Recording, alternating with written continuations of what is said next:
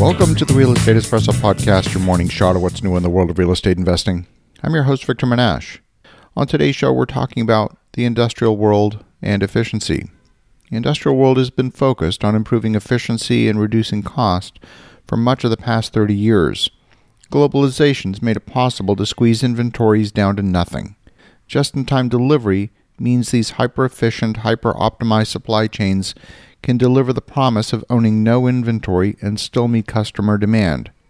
Offshoring was the name of the game. First, Japan was the manufacturing location of choice.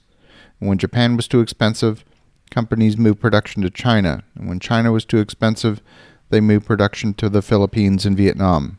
All of this worked until it didn't.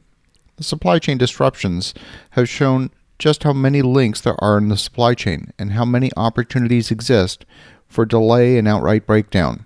Some suppliers have stopped taking orders.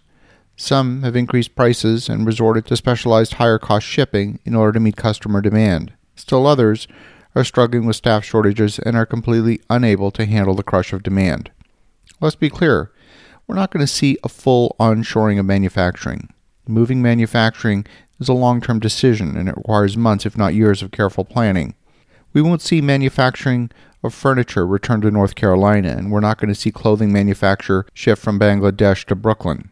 But when the number of packages shipping overnight was only a few million, we saw FedEx and UPS build a single hub model for the rapid delivery of products and packages.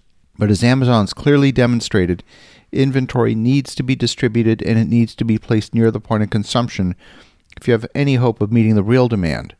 The FedEx and UPS models are not up to the task of moving all of the global goods and services through a single hub. The cost is too high and the system just won't scale. The million square foot fulfillment centers that now dot the nation are testament to the importance of managing inventory. When ships are stranded off the coast of California for three weeks before unloading at Long Beach, and then there's a global shortage of shipping containers, and when semiconductor manufacturers have months of backlog in orders, these paradoxical dislocations show up everywhere. Now, some of the big box suppliers like Home Depot and Walmart have chartered their own smaller container ships and they're relying on smaller ports in order to keep things moving. There are problems all over the global system. There's a shortage of truck drivers and a surplus of pilots. There's a shortage of automotive computer chips and a surplus of tires. All of these problems affect security supply and the ability to fulfill customer orders. So, what is the solution? Businesses all over the world are building infrastructure to hold inventory and ensure security of supply. Security of supply has taken over and replaced just in time inventory as the focus for production line planning.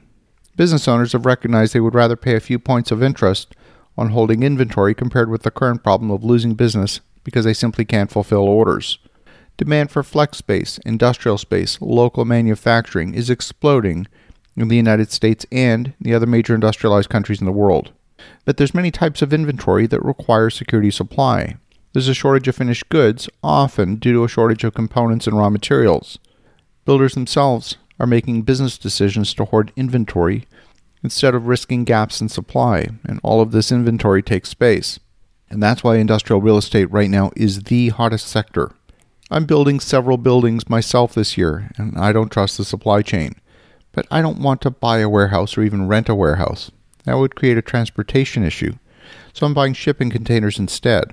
But so far in the past year, the price to acquire used shipping containers has doubled. I'm still buying them, and when I don't need them any longer, I'll sell them and recover my investment. But in the end, I expect those temporary warehouses will cost me nothing. I'm confident I'll get back every penny that I paid for those shipping containers when I go to sell them. Everyone I speak with in the realm of construction is looking for a place to store materials. The process of hoarding creates a surge of demand. It also creates a distorted picture of demand for manufacturers. They can't distinguish between satisfying true demand and the desire for businesses to create their own shadow inventory. Eventually, that shadow inventory will get consumed instead of making new purchases, and that will likely result in a downturn in the economy. But we don't know exactly when that'll be.